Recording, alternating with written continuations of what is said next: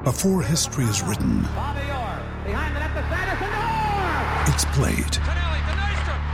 Before it's frozen in time, it's fought one shift at a time. Before it's etched in silver, it's carved in ice. What happens next will last forever. The Stanley Cup Final on ABC and ESPN Plus begins Saturday. With threats to our nation waiting around every corner, adaptability is more important than ever. When conditions change without notice, quick strategic thinking is crucial. And with obstacles consistently impending, determination is essential in overcoming them. It's this willingness, decisiveness, and resilience that sets Marines apart. With our fighting spirit, we don't just fight battles, we win them. Marines are the constant our nation counts on to fight the unknown. And through adaptable problem solving, we do just that. Learn more at marines.com. Thanks for choosing this free Anfield Index podcast. If you'd prefer to listen to this or any of our other shows without adverts, then now's the time to check out Anfield Index Pro. With AI Pro, you can supercharge your entire listening experience. You'll not only get all of our podcasts without the ads, but you'll have them far faster with our quick publish feature available exclusively for subscribers. AI Pro also puts you in the heart of our sound studio with an option to listen to many of our shows live and interact with the podcasters in real time as the shows are recording. Upgrading couldn't be easier. AI Pro is available on all popular podcast platforms, and we have our own apps for Apple and Android. Just head on over to AnfieldIndexPro.com and get started today. Hello and welcome to another episode of Scouser Tommies. I'm Jim Boardman and I'm with Jay Reid. and here we are on Anfield Index, looking ahead to what is going to be um, probably a bit of a damp squib of a last game of the season, depending on other results, which are unlikely. Um, it probably means the season's pretty much over for Liverpool, and it's just going through the formalities this weekend. But um, could have been so different. Maybe um, we beat Leicester three 0 since we were last recording, and then um, the referees kind of did for us again. I think it was um, the game against Villa. You can't blame it all on referees, but I think we were talking just before we started, Jay, that um, we're not really getting the rub of the green in terms of actually getting referees that are worth having. No, I don't think. Well, we all know there's probably not a good referee out there, and if there is, then Liverpool aren't going to be assigned them by the uh, Howard Webb PGO MOL uh, organisation. so, yeah, and the conspiracy of you know every referee is against us does tend to look actually quite true because you know Klopp was handed a, a suspended, or he was charged, weren't he, for his his actions against Tottenham, and lo and behold, the fourth official that day rocks up for the one game that Klopp has to sit in the stand for at Anfield, and he uh, continued to have a mare all game. And not only that, when Liverpool then asked the question of, you know, do we actually get answers for these sort of decisions? Then it's basically get on with it.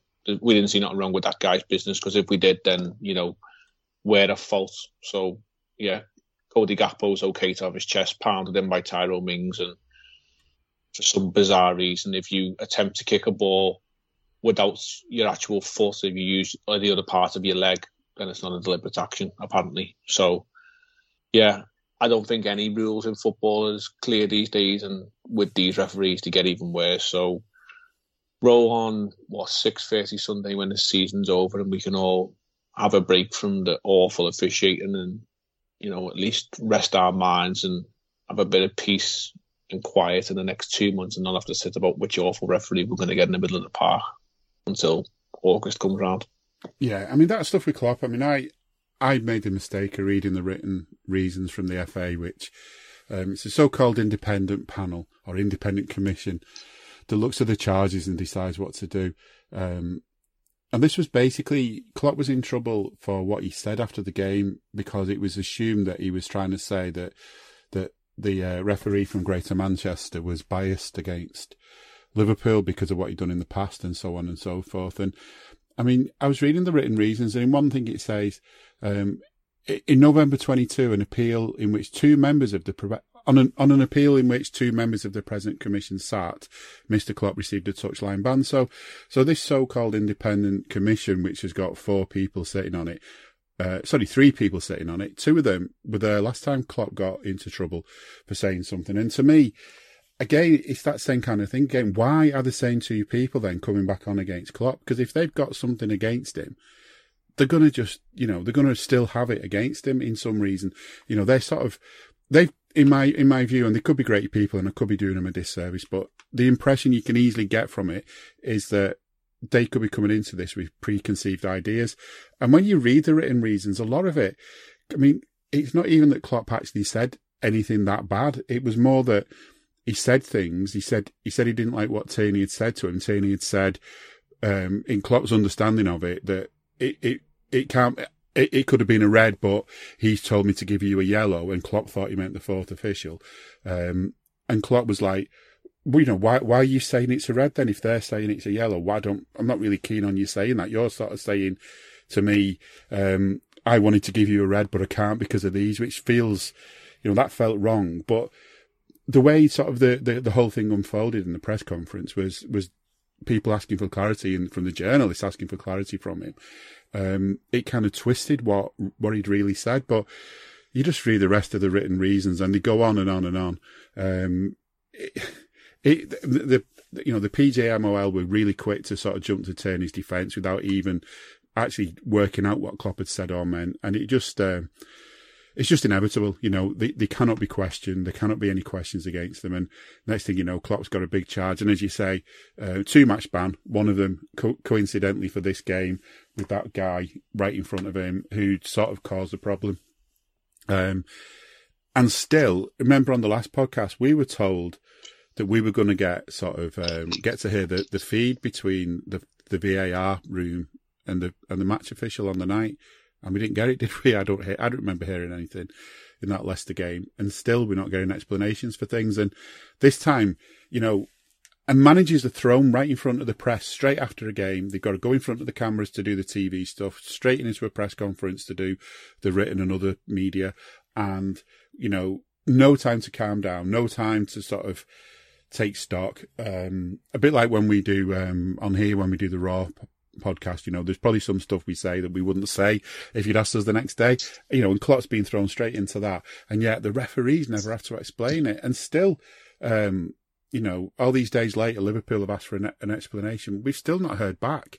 And that's what it's as if, you know, I can imagine if there is any response, it's going to be, how dare you ask us? It's just this arrogance from arrogant attitude from the referees, and you know the Premier League is sitting by letting it happen. You know if they like their product, unless they think it needs to be sold with all this controversy, then you know maybe they need to start putting the foot down and doing something about these referees.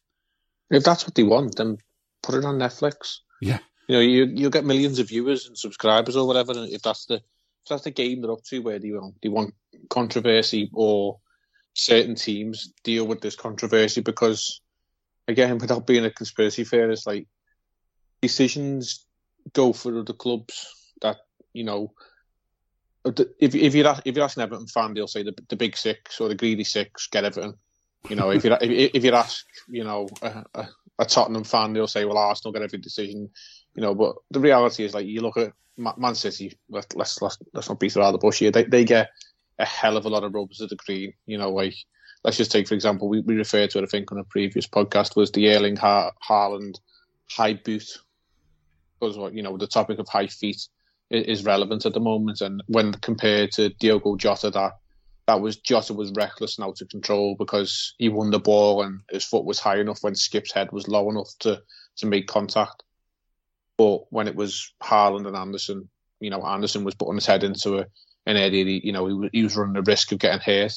You know, fast forward to, to Saturday gone, and Tyrone Mings went in chest high while Cody Gakpo was in the air with his foot and leaves him with absolute awful injuries down the front of his chest, you know, which were visible in there to see. I, if if that is not, you know, dangerous play, then I don't know what is because the referee really you know, once Cody's had his treatment and if the VAR official, whatever, has, has deemed that it wasn't dangerous play or whatever, just took one look at Gakpo's chest and went, well, I don't know what you've seen on the camera, but looking at this fella's chest here, he's got three massive stub marks.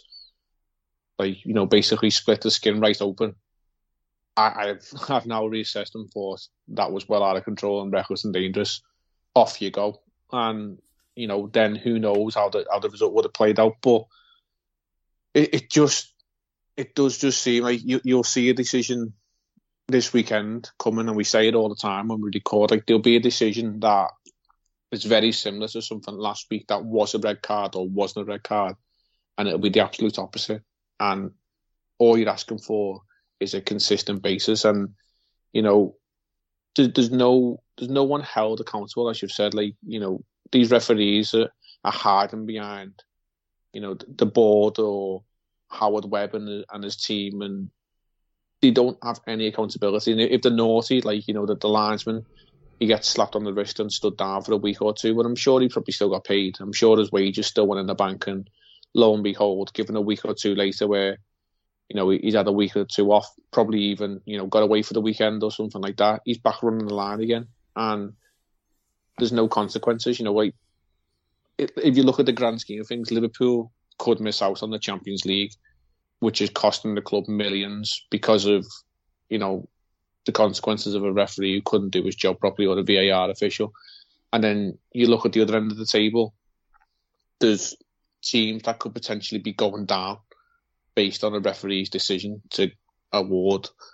I don't know, I don't know like what's going on down there at the moment because there's that many teams, but you know, Leeds could go down based on a decision that went against them that wasn't, you know, an offside or or or a red card or something like that. I can't think of anything that comes to mind. I've sort of blanked out all football in recent times, but mm.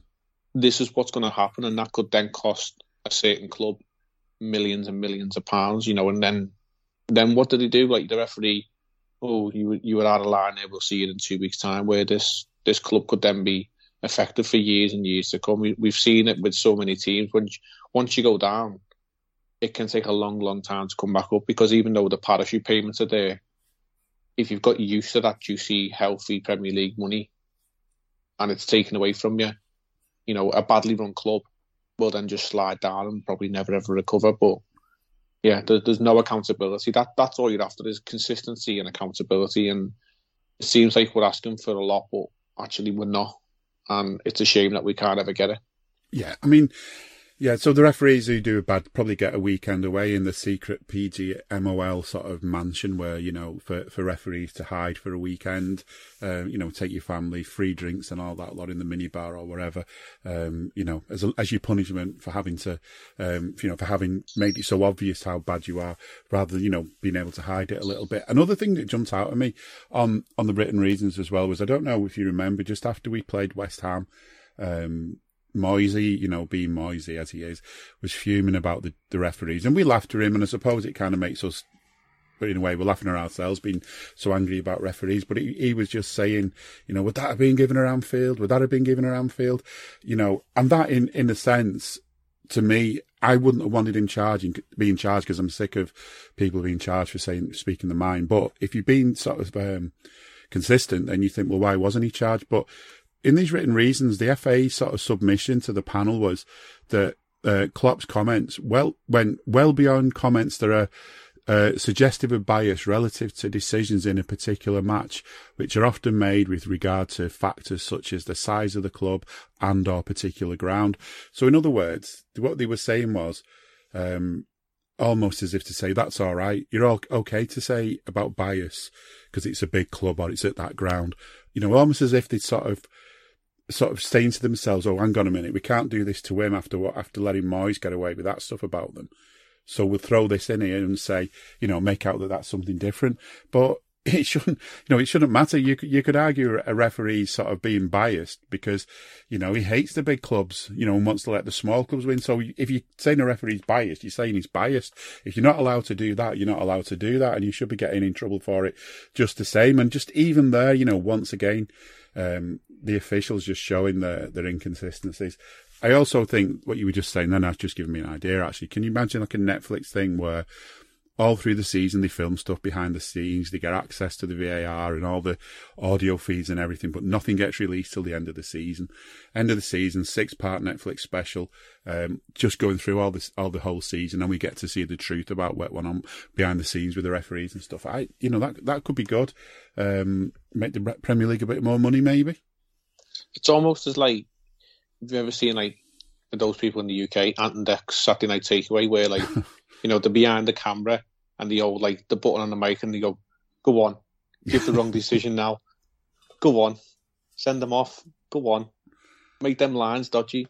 It's it's, it's almost as sometimes as if like there's a there's a motive behind what they're doing and there's someone there like doing it for laughs, and yeah, like it would be it would be interesting if if, if your decision there, if your uh, idea there came to light because, well, one, it would probably highlight the incompetency of the referees, but then it might also highlight the reasons to why they're, they're doing what they're doing. As you say, you said like earlier on, like we were meant to hear the VAR audio.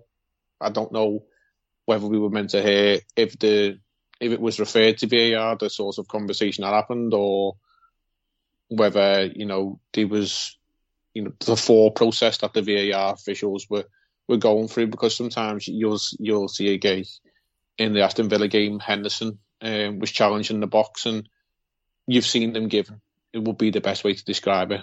Um, you know as a Liverpool fan we'll scream for the penalty. If it was you know against us you'd be like nah no way that's soft. But it, it come under the context of you've seen them given so the game continued, and like obviously the the the, the idiot in charge in the middle was like sort of signaling yeah, there's a check check going on in the background. But it would be nice if even if you got to you know half time or full time, and you're like let's hear the let's hear the audio from that. Let's see what they did. Yeah. Like right away, like you know, before the managers come out and and have to face the music, like let's hear what the referees did in that time because you know, they've probably had 20, 25 minutes since that's gone on. Like, if they've said anything inappropriate, which you'd like to think, you know, they're a professional body, they probably wouldn't, but it could be edited out if they had to. But uh, let, let's say the decision is you, to why they came to that conclusion, because that's probably then going to lead to to more answers than the amount of questions that we've got. Like, it could have been a penalty. I can't remember what the score was at the time. Um, but you know, grand scheme of things, it could have changed the game. It could have went to a, a winning result, and then you know you push it, you further down the line, and we're looking at the big picture of would we have made Champions League? Well, we would have been two points better off than what we are now, and if results had been as they were in terms of Leicester getting a draw with Newcastle on Monday, you know, some people would say Leicester drew with Newcastle because Leicester because Newcastle only needed a point and he sort of took the foot off the gas. Mm-hmm. But I didn't see the game personally. Maybe Leicester were good enough and they earned a point. Are you that person who has everything? The coolest merch and those must-have fan threads? Well, over at our Anfield Index shop, we've gone that extra mile when it comes to pimping up your Liverpool collection. From our popular range of bespoke design t shirts, sweaters, hoodies, and hats, to our signature edition mugs, prints, and coasters, all provided with fast worldwide shipping. We have something for every red. We also stock official LFC merchandise and are licensed with the Premier League and UEFA to sell official iron on shirt badges and sleeve patches. As a listener to this podcast, you can get 10% off everything with coupon code AIPRO10 just head over to AnfieldIndex.shop or find us on Etsy by searching for Anfield Index. And then it goes to the last game of the season, and Newcastle have to go to Chelsea and have to win if we go to Southampton and win. You know, there's a bit of jeopardy there where right now, you know, it would take a extreme set of circumstances for us to somehow end up in the Champions League. It's mathematically still possible, but it's a very, very, very slim chance. Who knows if you know, if, if Mings is sent off for the Gakpo challenge, if the penalty is given, if the offside goal is given, you know, there's there's three three huge question marks that come out of that game there, and as you say, there's no answers, and if there is, it's how dare you ask us for answers because we're the referees, and you know what we say go, and how dare you question us? It, it's it's it's it's an ongoing saga. It's like I kind of sick of talking about it, which is yeah is, is, is annoying because that's that's what we shouldn't be watching football for, as we've said before. It's you know a couple of hours of your week or you know of your day that you're meant to get away from reality and all the all the crap that's going on and, and sat here with questions buzzing around you as to why things are happening. But you watch football and end up coming away more frustrated than you know the relief of actually watching it more times often than not. Yeah, and I mean the the thing is VAR as well. It was just it was brought in because everyone was sick of these dodgy decisions being made. You know, where I mean we got goal line technology because we'd seen situations where the ball had or hadn't crossed the line, and and linesmen were having to guess because the chances are they were still weren't up with and couldn't see along the goal line, and the ref might have been had his view blocked. So we got they got the watch, and if it crosses the line, they know. That's a nice bit of tech. VAR was supposed to be another step on that. You know, give us some some more clarity on what's going on. And I think if if the referees just started explaining what the decisions were, you know, get the microphone on, as we said last time, explain why they've made a decision. Um, you know, it, it calms things down. I mean, there's time and again you see you see managers fuming on the touchline, but we've worked out from if you're watching on TV, you can see that there's there's a reason why decision's been made, and sometimes it's fair enough, you know. And if if someone would just actually go and tell the managers that, then maybe they'd uh, they'd accept it. But still, we're talking about referees again, and we shouldn't be. Um, we should be talking about these players. I mean, yeah, I mean it's not just teams going down as well. By the way, that that can have an issue. I think if you miss out on the league or you miss out on Champions League qualification or European qualification, you know it could be that that season you pushed yourself to get it, and if you'd have got it that season, then your, your signings in the summer will reflect the fact that you've done that. And, you know, it can have a long effect, all this sort of stuff. But, um, you know, maybe there's another argument to that, which is, you know, we know referees are bad. We know that things go on in football. We know that no matter what, what we do, there's always a chance of a setback and it's how we react to it. And, um, although we didn't get the win, I think from what I saw, and I didn't see the game live to be fair, um, Stag do. Um, from what from what I saw, we reacted well. Um, you know, we kept on fighting in the end, and we got the point, which wasn't enough. Um, so at least we sort of weren't completely heads down about it. Yeah, it's uh, it's it's one of them. I think maybe it was one game too far for us. Mm-hmm. Um, we will be on an eight game winning streak, something like that.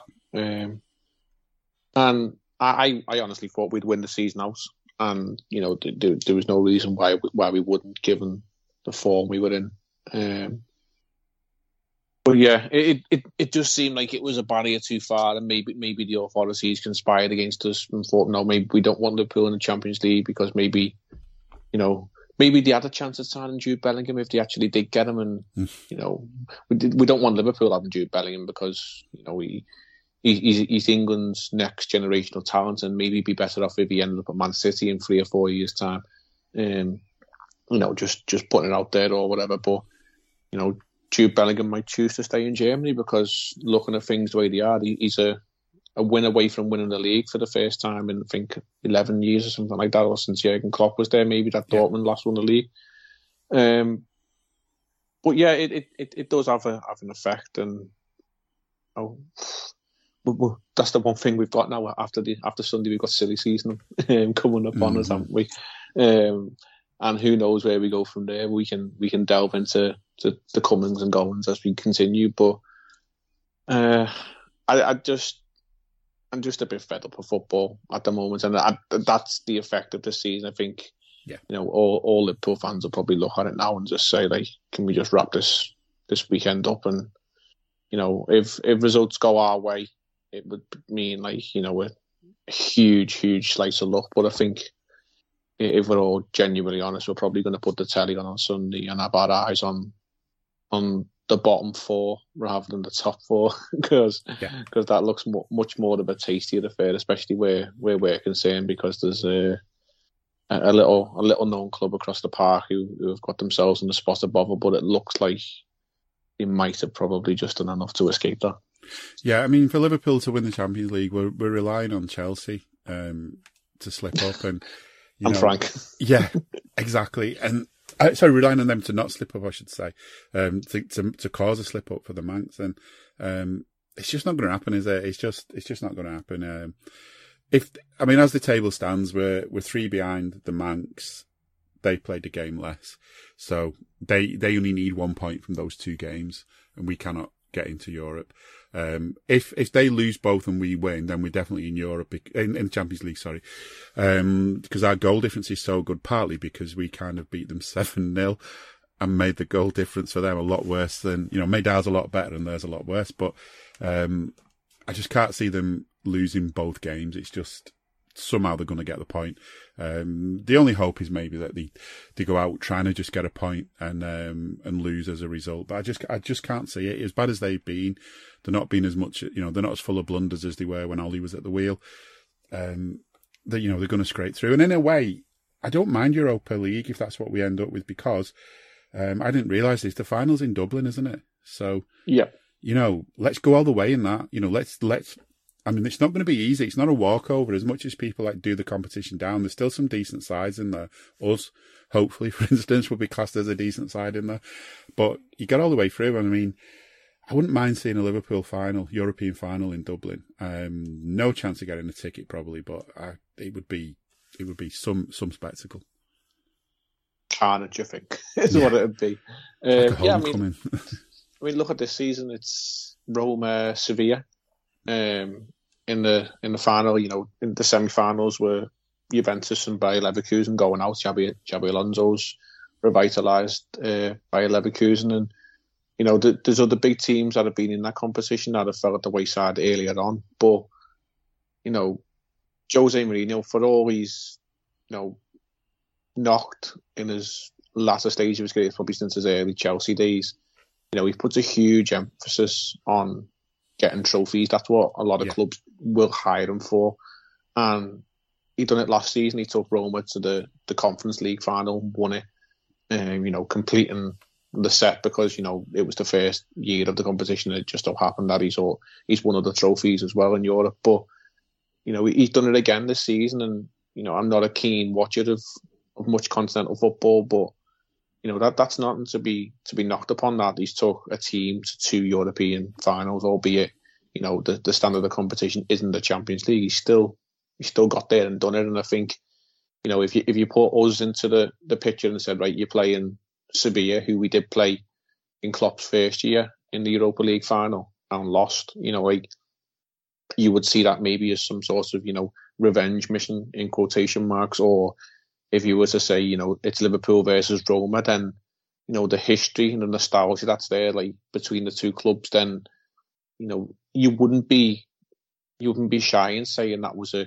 a huge tie in a, fi- a final that would whet the appetite, and you know throw in other clubs like I could mention Juventus, and okay, they're going through a bit of turmoil off the field, but they're still a huge name worldwide, and even Bayer Leverkusen, one of the probably top three clubs in Germany behind Dortmund and Munich because Leipzig have only just really up and coming sort of thing. But if it was a final and it was Bayer Leverkusen your position and Xabi Alonso's manager, there's a lot of narrative, a lot of story there. There's you know, there's history between the two clubs. I do remember games back in the UEFA Cup and Champions League against Bayer Leverkusen years gone by. So, you know, you wouldn't be uh, afraid to to get yourself all excited and if if that's the case next season that we we happen to face one of these clubs if we're if we're successful and get that far in the competition, then you know Dublin would be a wash with a sea of red because the Irish Reds would scoop up every ticket available and there'd be an invasion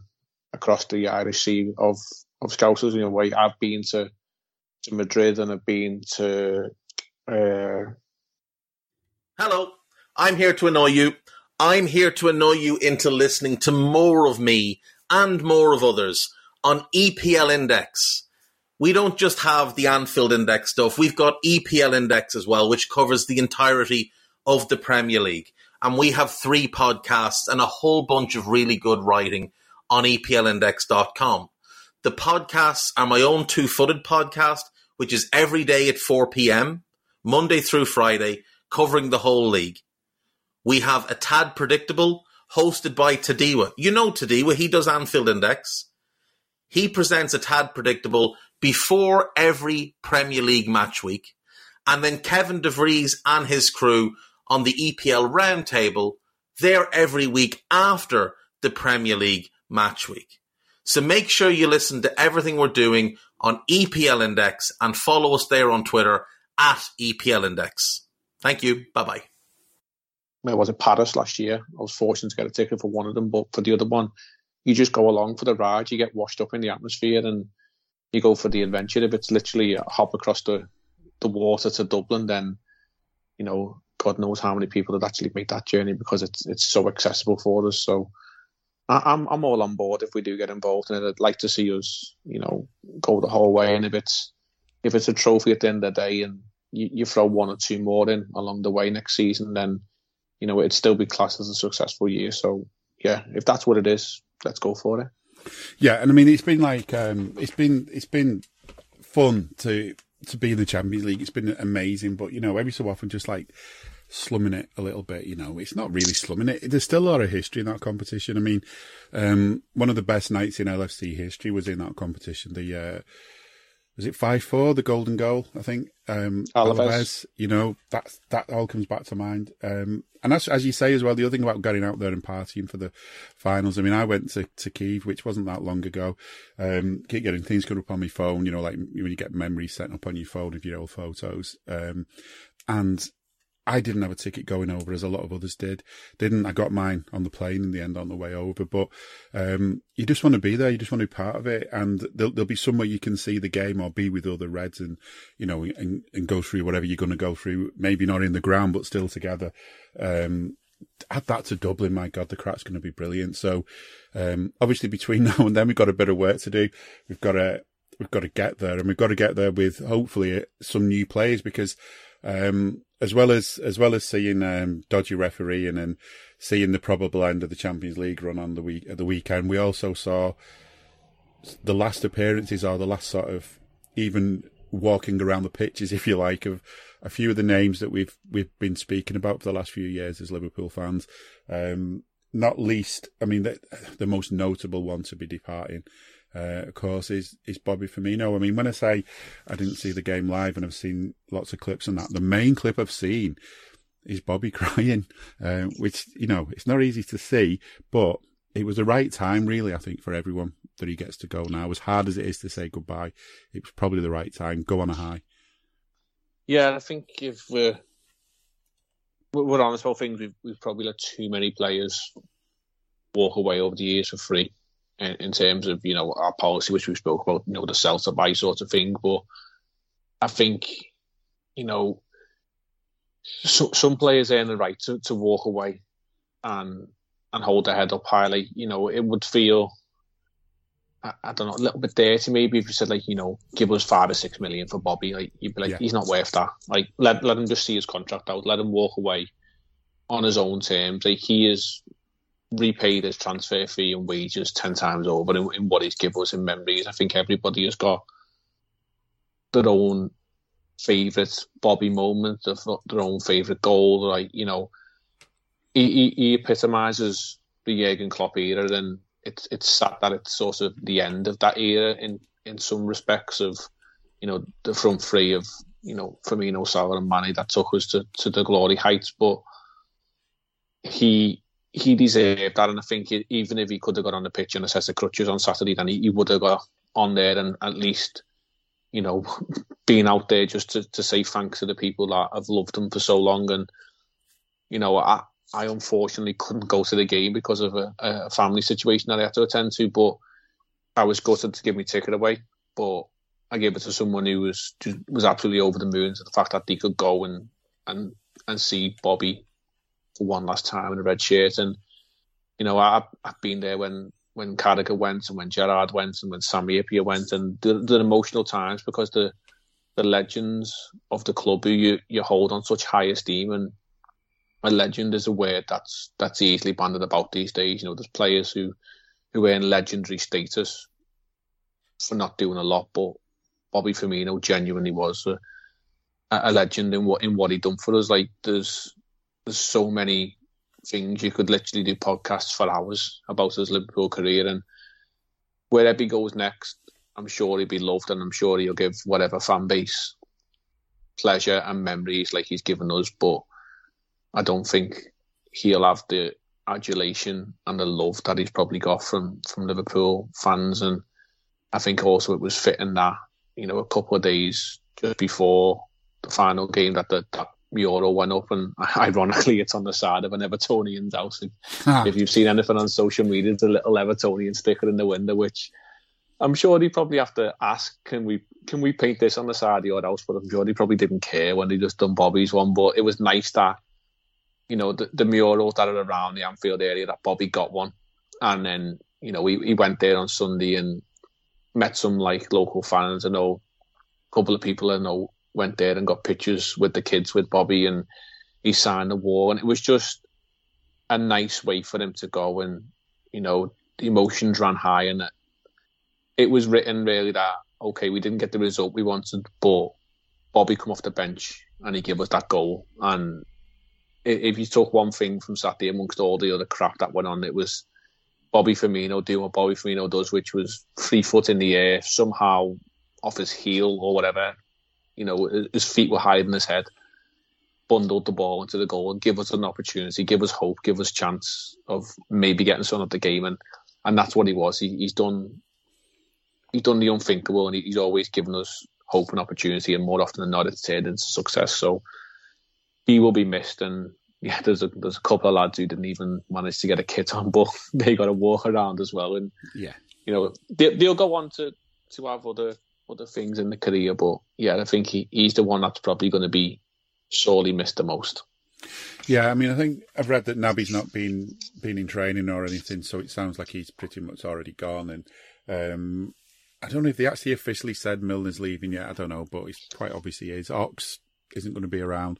Um, official or not, we we know these players are going, but um, just to kind of. I, I, saw a thing today that it's actually however many years to the day that we're recording this that Liverpool had that amazing end of the season game away to Stoke, Steven Gerrard's last game, when we got beaten 6 1. And as low and the down and deflated as we might feel this season has been in some ways, that, you know, um, for all that we've complained about referees, we've been our own biggest problem really this season, on and, on and off, over and over again. We've we've caused ourselves the problems for whatever reason. Um, we've just had such a bad spell over, oh, so many bad, too many bad spells, too many bad games. But like the lineup that day, um, like Emre Can at right back and um, Joe Allen playing playing on the left side of midfield and um, was still a player, Skrtel was still a player, um, and obviously it was Gerrard's last game. Phil Coutinho was still playing. Lallana was still, you know, a player we had a lot of hope for. Um, Lucas in the in the middle of midfield, coming back after being injured. Hendo on the right. This this side though, it feels almost unrecognisable now. That that era is well behind us. Um, you know those those players apart from Hendo, I think I don't think any of them are still at the club. Um, looking through now, no, none of them are still at the club other than Hendo. Um, you know, those, those days are gone and it's fair to say that as bad as this season's been, and it's one of the worst we've had under Klopp, certainly come out of it empty handed with trophies. It's, it's been a massive change having Klopp as manager. He's been the right manager for this club. And I know there's been doubts this season about whether he's the right manager, but I don't think it's him that's necessarily the change that we need. And um, it's more to do with, with who buys the players, isn't it? You know, who spends the money that we get given, which is another argument whether we're given enough money and whether the people with the checkbook are, uh, are letting it be used enough. But once they've actually allowed the checkbook to be opened, it's the person who's finding the players that, that will suit Klopp's team. And um, there's news this week, isn't there, that maybe we found someone, but it's kind of maybe not the long term answer we were hoping for. Yeah, depending on on what you read I'm not going to butcher his second name. We'll just call him Jorg because I, I don't know why you say his second second name. Is could be anything. It's German, and I don't want to offend any German listeners or people who speak fluent German. So we'll just call him Big Jorg.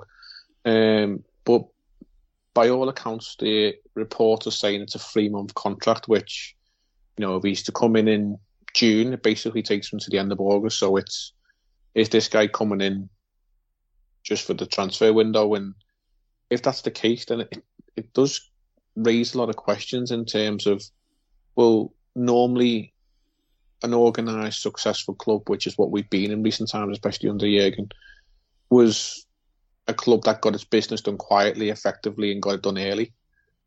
Um, okay, there's you know there's, there's reports that were, were were involved in, in negotiations for players or were well in advanced talks to sign a couple of players, namely you know Mason Mount and Alexis Mac Allister, and so be it.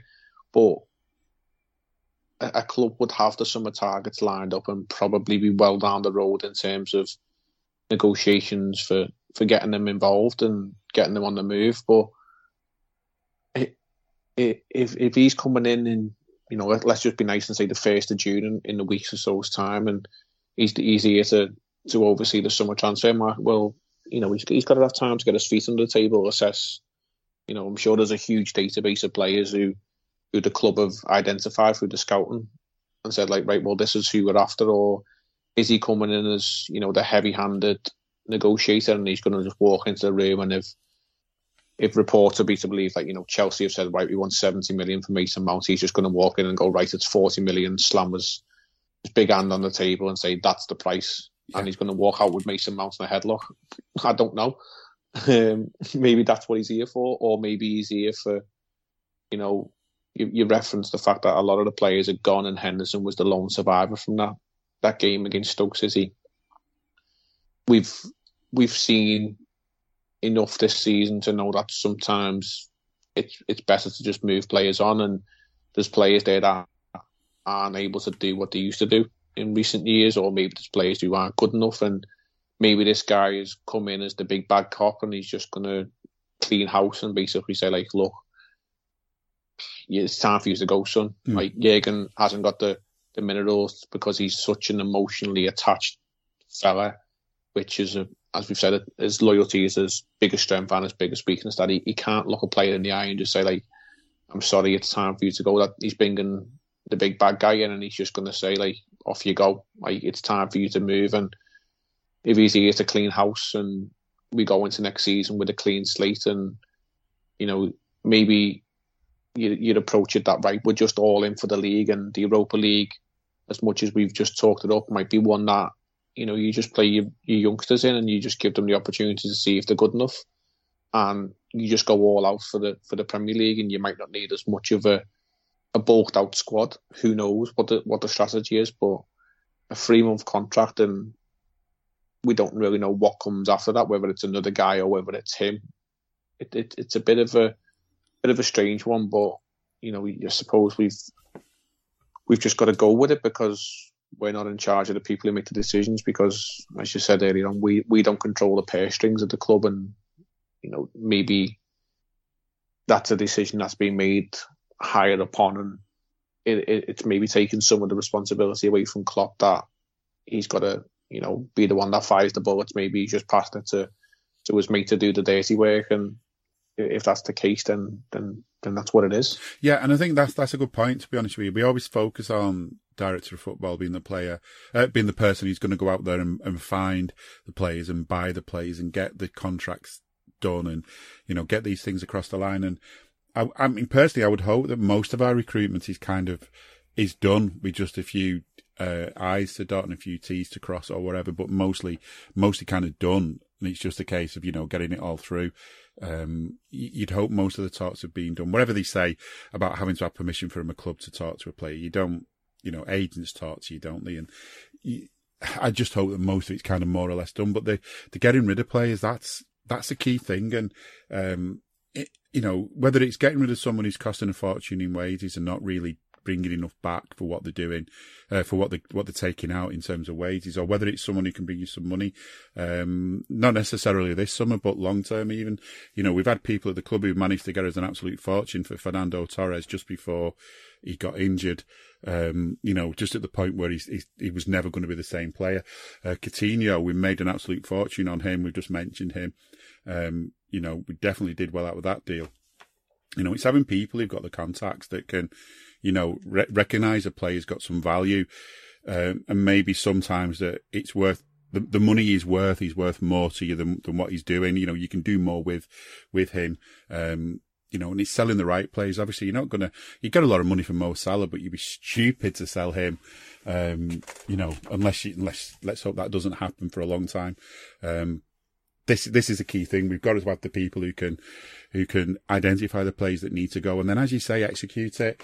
I think you're right. I don't think Klopp is the kind of person that can go to you to Hendo and say, uh, you know, sorry lad, you know, um, love all the stuff that you do with the other captains and all this other stuff you do off the field, and I've loved the stuff that you've done for most of my time here, but to be honest, your time's up now, and um, you're not going to get any games, and with what we're paying you, I think it's time you found somewhere else. You know, I'll, you know, I'll help you find somewhere else. I just can't see, I just can't see Klopp doing that. It's just not the way he's he's wired. So, but he shouldn't have to. You know, that's what a director of football can do. A director of football can identify that and take the blame, take the heat. You know, Hendo can go away from here thinking, I hate that guy. He got rid of me. You know, Klopp didn't want me to go, but he got rid of me. That's fine. Go and think that. But meanwhile, we bring someone else in. Um, and I think as we were talking last time, got to bring some in, haven't we, this summer? We, you know, we, we, we definitely short up and down, up and down the pitch, but, um, we talked about Curtis Jones as well a bit recently. I mean, he, he's been continuing to perform well, but not quite well enough to get in the England squad because the England squad was released today on the day we're recording. We had a look, didn't we, before we came on air? Two Liverpool players in it. Hendo, we just mentioned. Trent, believably, unbelievably, is back in the squad. Um, but no place for Jones, maybe not a surprise, but, um, is that because he's already got his eye on, um, you know, he's thinking, I've already got two Liverpool midfielders in my squad. You know, is he thinking Trent's a midfielder? Is Gareth Southgate going to be brave or is Gareth Southgate going to be a typical English coach? Gareth Southgate will be, uh, what he always is and very, very safe first and very pragmatic. And I think reading through the squad, it's Trent and Kyle Walker are the nominal right backs, but Kyle Walker won't be available for the first game, which is against Malta, because you know they're they're, they're involved in some European game um, and City. But you can probably rest assured that when North Macedonia comes around a few days later, Kyle Walker will probably be a right back again no matter what Trent does. Um, I can't see Gareth Southgate having the tactical bravery to, to, put Trent in a position which he's excelled in the season. Like up until, you know, two thirds of the season gone, you would probably say he was having probably his worst season in terms of performances. But when he was moved up the field and moved into that position of more freedom, when, when we, knew he operated there, but he was actually given, you know, the license, as you say, to, to go into that part of the field and, and be allowed to play. And that was more of a starting position more than a position that he went into as as the game sort of progressed. Um, you know, you, there's numbers of, of shot off the scale sort in terms of his creativity, and I just don't think that's Gareth Southgate at all. I think he, he's literally he buckles to the pressure of some things. And if you look through the squad, you know, like the likes of Kalvin Phillips, who has probably had more appearances than nobody else, uh, no non-appearances than anybody else, because you know Man City weren't willing to use him. He took him from Leeds. I think he's probably got a handful of starts across the whole season. They had the season, the league wrapped up, and he'll probably see out the season I might have a game or two that's decent, and people are like, ah, that's Kalvin Phillips. You know, like that was the guy that yeah. you know that Leeds relied on so much, but but he's in the squad. Um, and then you got like you got players like Morgan Gibbs White, who's you know him and Tyler one year probably single handedly dragged Nottingham Forest to safety, and he's an up and coming young English talent. But let's not let's not go too far. You know, we we'll bring in the odd player, but let's not go too far because I've got to rely on you know players that have that I've relied on for years and years and years. And you know damn well, as I said, like the midfield will be Bellingham, Henderson, and Rice more than likely. He might throw in Conor Gallagher because he seems to be one of his favourites, even though we barely get to look in at Chelsea. Um, but when certain players are back, back available, you know, Trent will be sat back on the bench. You know, if Gibbs White does make the squad at, at any time, he probably makes the bench. We've seen, um, you know, the defensive duo with Harry Maguire and Tyrone Mings, you know, so, so such a bad terms in terms of quality. Harry Maguire can't even get in the United team barely enough, but he'll be starting for England in a couple of weeks, and that that is why you know a lot of people wonder why a lot of Scousers, a lot of Liverpool fans don't support England. It's because there's no meritocracy there. It's literally if you play for certain clubs, the chances are you'll be called up for England. If you don't even actually perform or get on the pitch for your club, you will still be called up for England because they've got themselves a guy now who buys into their philosophy of yeah, he's a yes man. If they they will see a player performing like Gibbs White at Nottingham Forest, but it doesn't matter because Kalvin Phillips plays for Man City, so let's take him instead. If you you've got players who are performing up and down the league at, at various clubs, but if you're Harry Maguire, you're in the squad.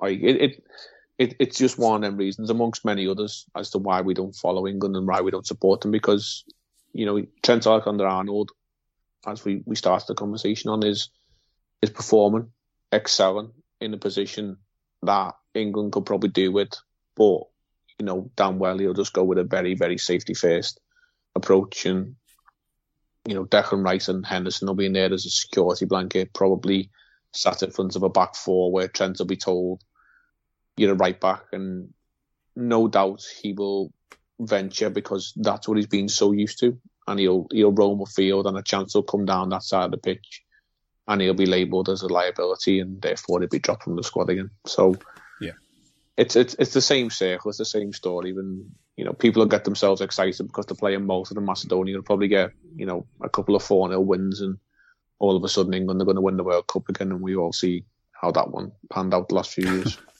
Yeah, I mean, it, it goes back years. I mean, there is all the Scouts and English stuff. There is all the sort of anti-establishment stuff. There's a lot of things, um, you know, a lot of reasons not, not to support the England football side. I mean, for me, um, one of the things it goes back to in a way, there's lots, lots of things. One of them is, uh, John Barnes getting booed every time he played at Wembley for England by his own fans. I mean, what was that all about? Um, that was just, just typical of the England fans and how, you know, they had one of the best footballers in the world playing for them at home in you know on the Wembley home ground and what did he do? They booed him which is just it, you just don't do it. I mean even if even if you didn't rate him and I don't know why you wouldn't but even if you didn't rate him you wouldn't boo him but that's what they did. And then um, things you've just mentioned go back to when Terry Venables was in charge of England and Robbie Fowler was one of the best strikers in the world in my opinion. I know I'm biased but he hardly got a look in um, you know, it, it was, and, and this was, this was the case all along. Liverpool players always seeming to be on the fringes despite being such good players because, you know, it's that sort of your face doesn't fit, you know, you're from Liverpool. It, it just felt that way. Um, which got to the point where I don't know about you, but I quite often laugh at England now. If England are on, I've got to watch them. I'm just sort of sitting there and laughing because in the end, you know, when the inevitable happens, you just end up laughing because I think there's just that arrogance about England as well, which doesn't, you know, I don't feel comfortable supporting a side that's, that can be so arrogant, especially when it's unearned arrogance. Um, the thing about, as well, about England using Trent that way, I've not got the exact quotes in front of me, but I read stuff from Konate talking about this new uh, way that Trent's playing. And obviously, if you've got decent centre backs, and although the, neither of them have had their best season, I would say we've got two decent centre backs there. Then, yeah, um, you, have maybe got the ability to let Trent have that bit of freedom, but God, the idea of sort of of Trent getting forward and then sort of relying on Harry Maguire to do a bit more work, it's it's comedy. It's comedy in the making, isn't it? That. Oh, um, it might be worth watching England just for that alone. um, you know, Harry Maguire and Tyrone Mings as your sweeping centre halves. I mean, that's not something you associate with either of them. And it'll uh, still be Trent's that... fault if they concede. Oh yeah, and uh, he's brought Lewis Duncan, and Lewis Duncan is a is a decent you know, football, a decent, decent. You've got to be a decent footballer to be a centre half in the Premier League, really, or most have to be anyway. Um, you know, and Brighton are doing well, and he, he's probably one of the main reasons amongst other players who were there who probably I wouldn't say no to in, in our midfield, but he doesn't strike it as a lad who's going to sweep across the field, and you know, Ibou Konate is, is a sensation, and it just it just brings me back to to the Leicester game when he when he he put Jamie Vardy in his back pocket. You know the yeah. the, the, way he just smoothly, smoothly, effortlessly swept across, slid across the field, took the ball off him, and then shrugged him aside, and, and off he went on his way. Yeah, you don't. You're not going to see that from Tyrone Mings or Harry Maguire. You're going to see some clumsy attempt and probably end up in a rugby tackle. But it'll be Trent's fault because he's probably trying to do something for footballing reasons and these lads can't really play football, and it'll be their fault. It'll be Trent's fault that they can't play football, and he's had to, you know, make a, a stupid intervention because how dare Trent try and, you know, be be open and sort of actively trying to make England a better team when you've got those clowns next to him. It's just, it's it's a recipe for disaster. As you say, it might be worth a watch because there's not going to be much else between you know the months of June and July until until pre-season starts. But if there's something else to do, like maybe cut the grass or something, like that, I might just do that instead. yeah, yeah. There's going to be something else to do, isn't there? Definitely. Um, but I mean, I suppose the the chance, the you know, the chance for a laugh, the best place for laughs for us. Most most of the time when we do this show, if not sort of on the, on a regular basis anyway, is is those lads across the park, and um, they've given us plenty to laugh about this season. But I've got a feeling Everton maybe maybe are going to escape because um, it's definitely going to go down to the last game of the season. It's definitely going to be, um, you know, frightening for them. It's going to be one of those things where when, if you're watching it on TV, because it's bound to be the game, you know, this, this will be the focus on the last games of the season on Sky at least, probably the same around the world. Um, there's, there's three teams that, that can go down into the two places that are there to go down in. Um, only one of the three can escape. Everton, Leicester, Leeds. Everton are in the best position of all. They're two points ahead of the others. Um, a draw could almost be enough for them, but a win guarantees it. Um, really, what what Everton if they if they even if they lose, um, the other two sides pretty much need to win. Well, they do need to win. So it looks like they've managed to save themselves again, doesn't it? But um, I just don't feel like it can keep going on this. And you know these there doesn't even seem to be as well. You know, last season there was all this sort of excitement as if you know they had something to celebrate with staying up. I don't even feel like they've got that same thing in them this year about fighting for survival. The fans are kind of getting fed up of it now too. I think if if you'd asked any Evertonian before the Brighton game, they said they were dead and buried, mm. And out of nowhere, completely against the form book, they pulled out that Brighton victory, five one, wasn't it? And they were like, that's probably enough. Like that that win alone is probably enough because you know the, the form book suggests and the fixture guide ahead that Leeds and Leicester had a little bit more of a tougher running than, than Everton did, and you know they they might have picked up a couple of draws along the way, but obviously a couple of draws gives you less point than one win, and it might just be a case that that one win will just be enough for Everton. Like there's a there's a situation at the weekend where Everton lose to Bournemouth, and Leeds and Leicester just pick up another draw. You know, and if you put that in, of what results that have gone by, you know, Leeds drew at home to Newcastle, Leicester picked up a, a point away at Newcastle. Um, ironically, the team that we were chasing, but I don't need a VPN. I've got nothing to hide. This is what I used to tell myself before I hooked up with LibertyShield.com. Not only is my home internet now fully encrypted, but I can now access all the websites I want, whenever I want, and do so from absolutely anywhere. As a Liverpool fan, I love to know I can now watch every match, regardless of whether it's on UK TV or not. My Liberty Shield VPN makes sure nothing is blocked and guarantees me super fast streaming speed throughout that match. You can get connected right now with their software package, which includes a 48 hour no obligation free trial and instant access to their apps for Apple, Android, Fire TV, PC, Mac, and Android TV. Or go a step further like I have and get one of their pre configured VPN routers. These small but powerful devices allow you to easily connect every device in your home to VPN, making it the perfect solution for smart TVs, mag boxes, and games consoles. Visit libertyshield.com today and use coupon code AIVPN25 to get 25% off at checkout. Added that to the to two games that they've got at the end of the season. Leeds at home to Spurs, Leicester are home to West, West Ham. West Ham. Yeah, if they just do that, you know, like two points from from three games where Everton have picked up three from the three games, it could just be enough to save them. Um, there always seems to be three teams worse off, but as you've probably seen, Southampton are the absolute glorious case of it. If you keep flirting with that trap door, eventually it'll pull you in.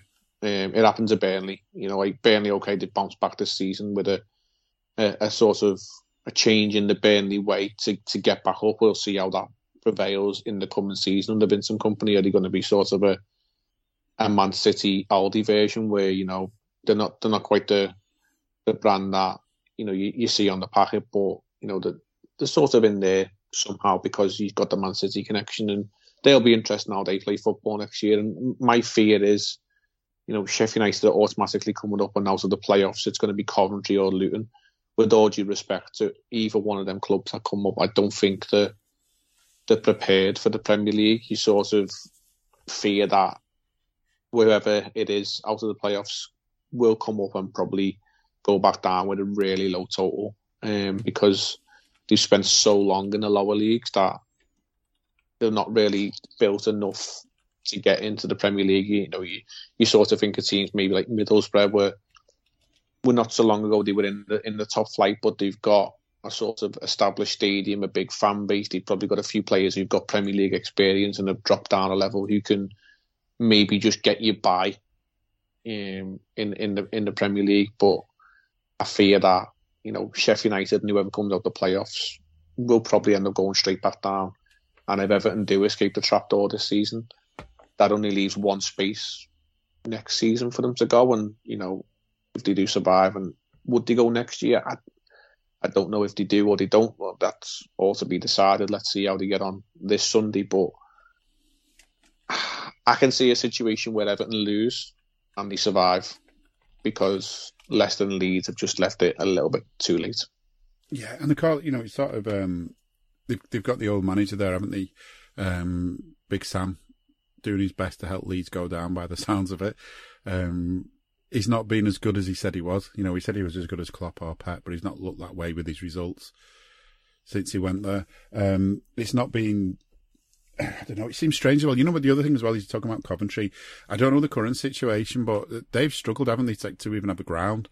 Um, I don't know if they've actually got to a point now where they actually own the ground yet, or you know they've got a good deal on keeping hold of it. Um, but they seem to be struggling to keep hold of the ground because of issues that went on with over the ownership of it, and you know financial issues that they had.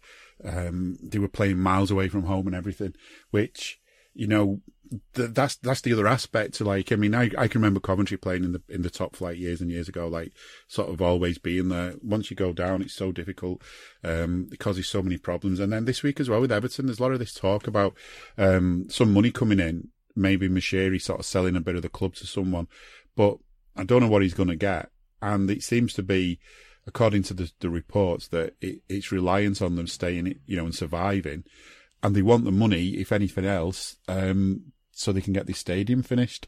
Which you know, as good as the stadium's looking, there's still a long way to go to actually have it to one that they can play in, and just feels like it's just so precarious for them. And you know, I don't know. Are we going to ever, are we ever going to see football in that stadium? It still seems like it's on a nice edge. I do think they'll survive, but they've really messed themselves up to get into this into this place, to get to this position. Um, you know, to spend so much money on players that were just literally not good enough for them, to not recognise that was going on early enough to to put um, to put a stop to it. I mean, you know, FSG get a lot of stick and often rightly so, but for for for as bad as they are, FSG are not running Liverpool the way Everton are running. If Everton are been run, if you want to compare Everton how Everton are run with anything to do with Liverpool. They're more like being run by Hicks and Gillett. Yeah, I think without knowing too much about this investment, there's, there's a lot of question marks from Evertonians who who have spoke to about you know the, the validity of the the group coming in. Um, what reasons are they in it for? Are they in it for you know a, a quick book as the American term would go, because it's an American investment sort of firm that are coming in, and are they just, as you say, that they must stay in the Premier League because that's where the cash is, and if they go down, well, they're not interested, um, because they know if they stay in the Premier League, they get the TV money, they get the, you know, the the sort of the subscription to be in the in the Premier League and whatever. Yeah. Um, and you know the, the glory that it can be it can be banded around as you know, this is our team. And I think without, again, knowing too much about this sort of investment firm, I think they've got a few other teams in and around the world, maybe a couple in Europe as well. Um, but you know, my my question would be maybe it's the Usmanov sort of ownership of Everton because obviously his his connections to Russia and the ongoing situation with Ukraine that his assets and money was sort of frozen and he weren't allowed to obviously sort of have any involvement in in Everton anymore than in the UK sort of what he was doing. So could it be that maybe his his percentage of Everton or a slice of his percentage is, is being sold off because you know it's it's not ethically correct in what he's connected to and what's going on. Uh, maybe that is something I don't know. I'd have to you know read into it and, and look into things more, but it, it does seem a bit fishy that they want them to stay in the Premier League, and if they don't, well, we're not really interested in you anymore because we're going to take our ball elsewhere and look for someone who's got more cash for us to milk. And if they've actually got anything about them, you probably know that Everton is not a club that you can milk cash out of because there's not a lot of cash there. Like it, as you said, it's tied up. Will that stadium ever get finished? Who knows? If they go down, I do fear that and this isn't like with with a sort of laughing face on. I do fear that they'll be down for a while. Like yeah. they're not going to come straight back because of the way they ran the the money that's invested in the players. I can imagine there's a there's a healthy wage budget there in terms of what they've got, and have they foreseen that potentially they could go down and, and put clauses in contracts? Who knows? Because they've they've been a shambles the way they've run, and if it's a case that you know they're taking players down on on a hundred grand plus a week, and there's no clause in their contract to say that you have to take a, a salary cut, then then what happens? Well, you sell that player of quality for a cut price fee, or you literally cannot afford to pay his wages, and and you're just going round in a vicious circle. And I, I, do I do fear that if, if they do go down, it'll be a, a, situation similar to the likes of Sunderland. Maybe not a double relegation within two years, but one that Sunderland were a huge club who were awfully run. You know, the, the Netflix documentary's there for all to see in terms of how bad things were ran. It was like a circus, basically, and they went down, and it, it's taken them a while. And obviously, they, they got close. I think they got into the playoffs this season. But there's a lad who I work with who is a Sunderland fan, and he said, like, the worst thing that could happen to us would be to go up, and he was glad they went out of the playoffs at the mm. stage that they did because he said, we we are not prepared and we've not got the the right sort of ownership to take us to the Premier League and do it properly because the money will just ruin us. So, yeah, I, I do I do fear if they went, it will be for a while. But you know, the, the bittersweet thing is if if they went, it'd be a lovely day anyway because we've got nothing to celebrate this year. Yeah, yeah, be like like tables turn. Like normally they're a bit too busy watching us and trying to celebrate our misfortune to actually notice what's going on for themselves. But that could be us, especially especially this season. I wonder if like in a couple of years' time, like the the nearest we'll have to a derby could be like we're playing Wrexham or something in the Premier League. Who knows?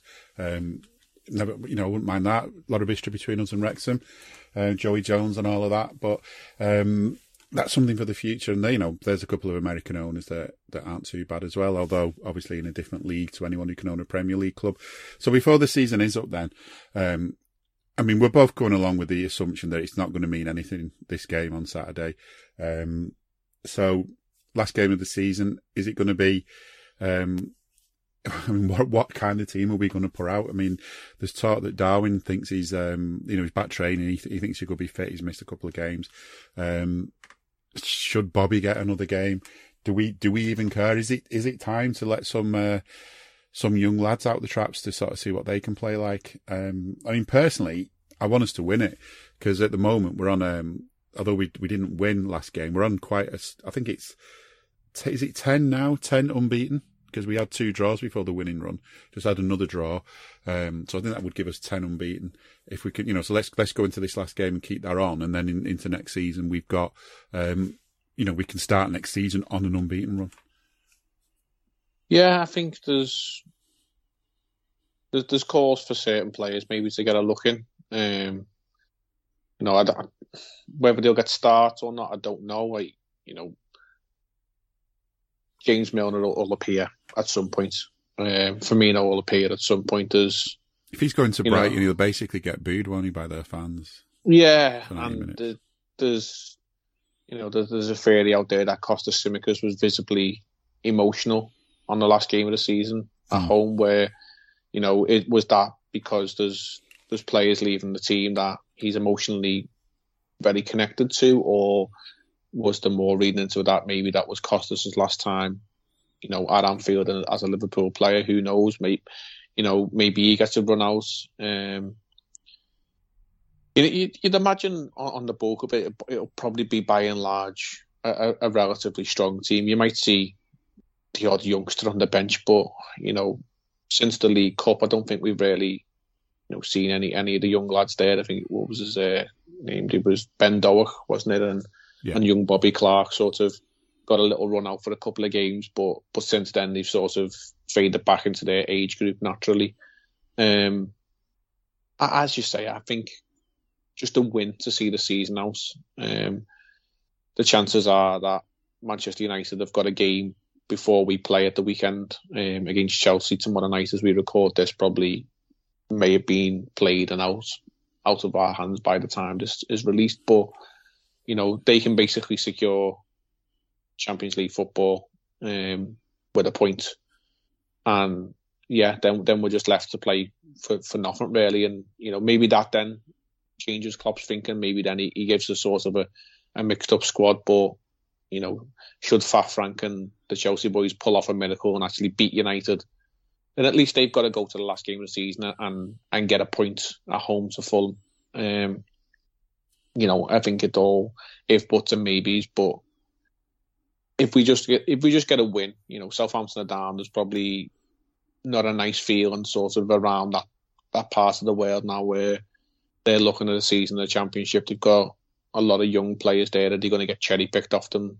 You know, the, there's been a couple linked to us, and who, who knows what the future lies for them. It'd be, you know, one of them games that it could be absolutely anything. We've seen results on the final day of the season where it's like four three or six two, or you know, it could just be a, four four. I'm not saying that the likelihood of that happening is is is probably slim, but but who knows? And if we go out there and do our business, then you know, if we are focused on the bottom end of the table, it'd just be nice if your phone is pinging every 15, 20, 25 minutes with a goal going in for us. Yeah, and it'd be hard to see it as well because um, with all ten games being played at the same time, and obviously more than more often more than likely, um, the main game is going to be the three teams who can get relegated, plus probably City because their last game of the season and all that as champions. So, you know, our, our game, you know, is is such a nothing game. I think. Um, I just don't think you're gonna. It's gonna be easy to see. You're gonna easy to get a stream of it. Even probably won't be the, the highest priority. So, um, you know, if you're not out the game, and not many can go, obviously, because it's an away game, then you're probably going to have to rely on maybe a five minute highlight thing on, on match of the day. Um, according to the reports, um, uh, Archer was involved in training, or Arthur. We never did, we know, we didn't even get to work out what his name was, did we? How we could say it, because he was here, he was here, and then we never saw him. But, you know, there's, there's even an outside chance he could play. Uh, very outside chance, I would say, though. Um, I could see it being a, a farewell for Alex Oxlade Chamberlain as well. Um, you know, his last game, but we'll see. We'll see. But, you know, I think, like you, um, whatever happens, I think what I'll be glad to say is Sunday, um, come, come the end of the game, come the end of the season, um, you know, I'm glad it's over, you know, goodbye 2022-23 season. Don't let, don't let the door hit your ass on the way out. Yeah, it's it was a season that started off with so much promise when we think back to the Community Shield. It's called now, isn't it? Yeah. Um, you know, three one against City, and we all thought, yeah, we we were maybe a player or two short in the transfer market, but that's that's always been the case. But you know, maybe we've got enough here. Um, as it transpired very quickly, we were more than a player or two short, and it's just been an ugly, ugly season. There's been very few things to shout about. I think you know, if we're we're all honest, probably the highlight was the seven 0 at home to Manchester United. And other than that, you're probably scrabbling around the bottom of the barrel trying to scrape up a couple of other performances and games that probably leave you happy and satisfied with what we've done this season. There's there's signs of promise and optimism. You know, we spoke about Trent in a new position. You know, you've mentioned Darwin, Diaz coming back, um, being integrated since January and stuff. You know, there's there's optimistic signs there. There's there's shoots of of some promise going into the next season, and I think we're we're all honest with, with ourselves. If we make up the mistakes and the shortcomings of the transfer window last year, this year, we we, we are going to leave ourselves short. Let's not all try and kid ourselves here. We're going to be a player or two short because that's just how we are. But if we can get the quality in the middle of the pitch, which we so desperately need, then you know what, two or three months or whatever it is from now, we'll all be sat here saying, you know what, let's do this, let's go for it all. Like let's let's attack all competitions that we're in and, and see where we are come May because it, it's it's a bit of a strange feeling to get to to this part of the year and and not really have a, a trophy to compete for because it's been it's been a good ride with Klopp and that's not to say it's over, but it's been a been a season to forget really. Yeah, definitely. Um, I think we've had we've had worse seasons, definitely like the six one one that ended with that six one against Stoke. Um, the season that was knackered by COVID was was a bad one. Um, I mean, we definitely bounced back from that. Um, maybe not as well as we would have hoped, but I mean, let's face it, we wouldn't be crying now if we were in for two trophies before the end of the summer. But we're not we're not in for any. But like you say, let's go for it next season.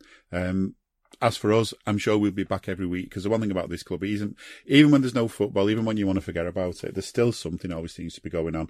I'm sure we'll find something to talk about and maybe we can, um, you know, I was thinking before something you mentioned, maybe we should even have a podcast where we just think about Bobby Firmino for a bit and really say goodbye to him. But for this week anyway, that's us. Um, I hope you've enjoyed listening. Thank you for doing so. And until next time, I'm Jim Boardman. You've also been listening to Jay Reid. That was Scouser Tommies and we will see you soon. We hope you enjoyed listening to this Anfield Index show. Please be sure to subscribe to our channel so future podcasts find their way to your device automatically. There's nothing quite like fan engagement, and we'd love to know what you think of anything discussed on this show. The best way to get in touch is over on our free Discord community, where both podcasters and listeners debate the hottest LFC topics 24 7. Sign up free now at AnfieldIndex.com forward slash Discord. You won't regret it. You can also follow us on Twitter at Anfield Index and find us on Facebook by searching for Anfield Index. Oh, and before you go, we'd love it if you could leave us a five star review on your favourite podcast app. It only takes a couple of seconds, and it means the world to the people who create these free shows. Sports Social Podcast Network.